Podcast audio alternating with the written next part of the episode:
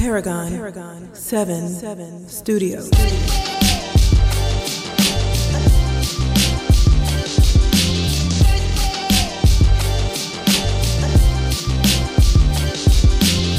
Well, if you get into full risk and you're not successful, that can be a huge boondoggle financially. If you get into full risk and you are successful, that helps you expand your practice.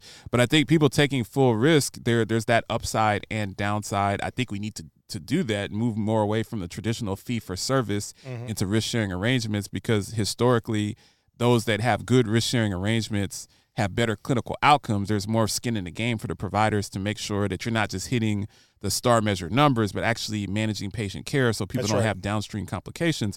But there is risk involved. They call it risk contracts for a reason.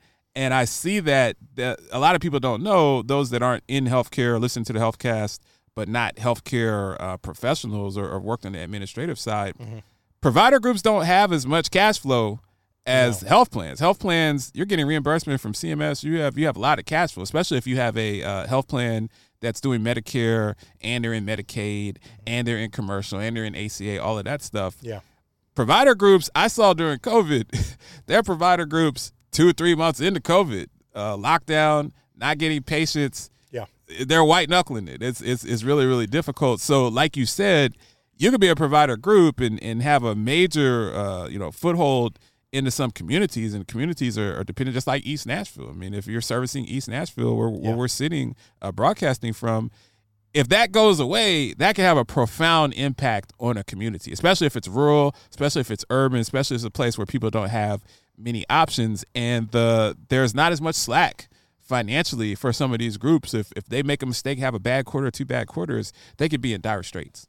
It's 100% right. And look, I mean, you and I always say, we don't root against anybody. Right. Definitely not. Including the people that weren't nice to us, right? We still don't root against them. And you know why we don't? I'm going to interject. We don't, because at the end of the day, it's about the member. That's right. It's not about our egos. It's not about our careers. It's not about our 401k. Right. It's not about our houses. It's about the member. If you create a service, even if you're a jerk, and even if I see you at Rise and I hate your bleeping guts, and I want you to punch you right in the throat when I see you at these conventions, if you're creating a service that helps members to be healthy, I'm going to have your back. I'm going to support it, because that's why I got into this business. The other ancillary things are good, but that's why I got into this business. Yeah, I couldn't agree more. And so you're in the spot of rooting for everybody, but I think your instinct that that there's some companies that are a little extended and going into maybe a tough couple of years, starting in 23 and on. I mean, a lot of economists are kind of saying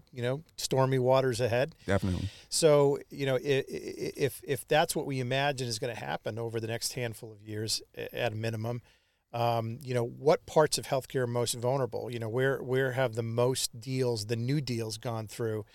That they're still trying to work out how to create value. Well, like to your point, a lot of those new deals, the new M&A, are around the actual point of care, the provider side. So yeah, it's going to be an interesting couple of years. And I think to your point about safeguarding members, I think having a big network that can absorb one or two unexpected. Yeah. Traumas, right? A medical group you never thought could have a problem has a problem, and they have some access issues, over the next 6 months. How do you service those members? Yeah, during that period of time. And I just think having a sufficiently big network to kind of ride through that storm is going to become a big deal.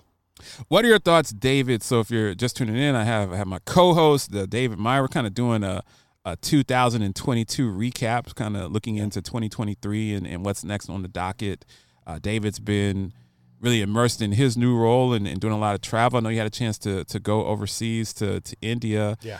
I personally would have needed several volume to make that flight. I lived in Korea for half a year, and so I've made that flight a couple of times, and that was an experience. It's when I went through Korean Airlines, it was a double-decker plane.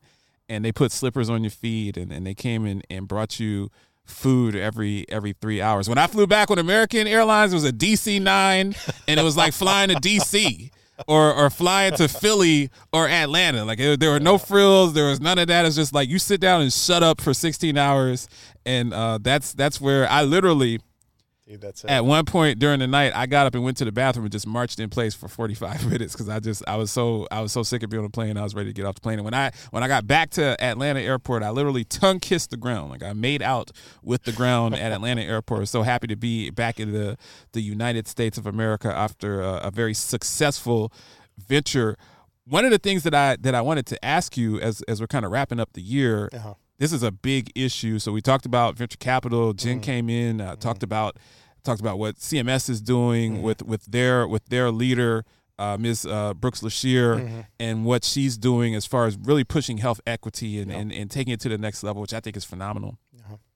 The other issue for this year that's been dwarfed by stars, the bloodbath with stars, but we're still in. If you're on the risk adjustment side, you're still in the audit protocol. And I would say that most of my consulting is ACOs, moving to full risk, but the second piece of that is individuals trying to have a better audit protocol and RADV proof themselves. And you can't RADV proof yourself, so to speak. Right. But I think that the audit protocols, I'm imploring, and I'm trying to be careful what I say, but I'm imploring people that I consult for and work with to look at your policies and procedures and update them and look at ways to have better audit. And it's not my place. Let me be very clear. It's not my place to tell you what your audit protocol should be. And I'm not in that business, and you're not in that business, and we don't want to be in that business. But with what you've seen with CMS, with OIG, with the DOJ, you see plans that are being touched. It's not always just holistic. People read the headlines. Like, they read big plan XXX gets hit by CMS. What they don't read, that it's a small sliver of something that they did with an in-home assessment vendor from 6 years ago. They're not saying that everything that this plan has done is suspect but it's a specific campaign that they ran that there wasn't a good enough audit trail, and DOJ, CMS are looking into these things, which they have a right to do. What would you advise individuals just from an audit perspective? What are some ways that you've seen you can't completely proof yourself, and when you're submitting codes and all of those things, there's human waste error. I mean, it's me and you. I think we had control over the retro, we had control over in-home assessments and any prospective programs, but we didn't have control over claims. Claims doesn't report to quality. So if you have a claim system that has some leakage and some issues, that could be a major component of something that comes in an audit downstream. But what is the best way as a leader, if you're stepping into a role and you're trying to set up an audit protocol, what are some of the things that you've seen that have been successful for those trying to make sure that you have a strong audit, first pass, second pass, whatever is best for you, so that when you do get RADV'd, when you do have something that comes up downstream, at the very least, you can go to your superiors, you can go to CMS and say that we've had a strong protocol, it's been consistent, these are the meeting minutes, all of that stuff, these are the policies and procedures. Yep. You're not just flying by the seat of your pants. Well, I think you kind of said it, right? I mean, there isn't a one-size-fits-all, right, and there is no such thing as no risk, right? So, if you're going to be in a program like Medicare Advantage, there's intrinsic risk, and you got to work really hard to do everything you can to mitigate that risk for your organization. And I think, you're talking about policies and procedures, and you're talking about oversight and meeting minutes and all these types of things, right? These controls, right? Right. That's a big deal, and I think so. You believe in that too, because some people say that's just a lot of fluff. No, and I'm like, I've been RADV'd quite a few times, so it's not fluff. There's a big difference. No, because if you have an infrastructure, an oversight infrastructure, even if all you guys do is get together and fight once a month. Because which is my experience, which is differing opinions, right? And that's okay. Right. I mean, that's real people. I think there are times where I've said to the compliance officer that we could meet at 3 p.m. in the parking lot and settle this like men. No. So, not with compliance. Never. But anyway, no. But I mean, sincerely, I mean, you'd expect a room full of finance and actuaries and compliance and legal and others, right? Operators, there's going to be some disagreements, but the fact that you're meeting, the fact that you're discussing stuff, the fact that you're making a call, it's not unilateral. It's not unilateral, right? It's from time to time you're bringing in advice from the outside. Right. And I've been in places just over my year career. I mean, I've been at 6 different plans in my life. I've been places where they're like, James, do it unilaterally. And I'm saying that's not how it works. This has to be a team effort. Absolutely. Is that it can't, I don't want to be the czar. It has to be, you. Like David said, you have to have your compliance people. You got to have your stars people, yep. your risk people, yep. your actuaries, your yep. finance that are doing the booking, that are doing financial planning. 100%. You've got to have people from the C-suite. Your CMO needs to be in these meetings. If you have a huge value-based contract, somebody from those provider groups, they need to all be in those meetings and participate in those meetings, because it's truly a team effort. It's not one superstar that shoots the ball like Michael Jordan and makes this happen. Absolutely. And you mentioned claims before, and that's an atraditional right. Participant in these right. kinds of meetings, but they shouldn't be. That's true. Right? You can do an awful lot of quality related, bad data cleanup. Yes. As part of that first layer. Right. And I think the companies that are in that space, that are working with clearinghouses and mm-hmm. and preparing data to be processed. And the clearinghouses themselves, right? There's a lot of opportunity for them to add value for their health plan and their medical group clients when it comes to QAing the data and stuff like that. So yeah, look, I mean, in the end, you're asking high level, like what's a trend and what's a thing that people can do. And I think you nailed it before. It's good ops, it's good process, it's having the right people at the table, getting good advice from outside of the organization, and having a North Star that centers around quality, right? That centers around compliance. And, you may make a mistake from time to time. We're all going to make mistakes. And you raise your hand, right? You don't hide it, you raise your hand. And you do your best to fix it, and I think that's it's not exciting, it's not a sexy thing, piece of advice, but that's the advice. Live from the Paragon 7 Studios, you are listening to the Lance J Radio Network. Paragon 7 Studios.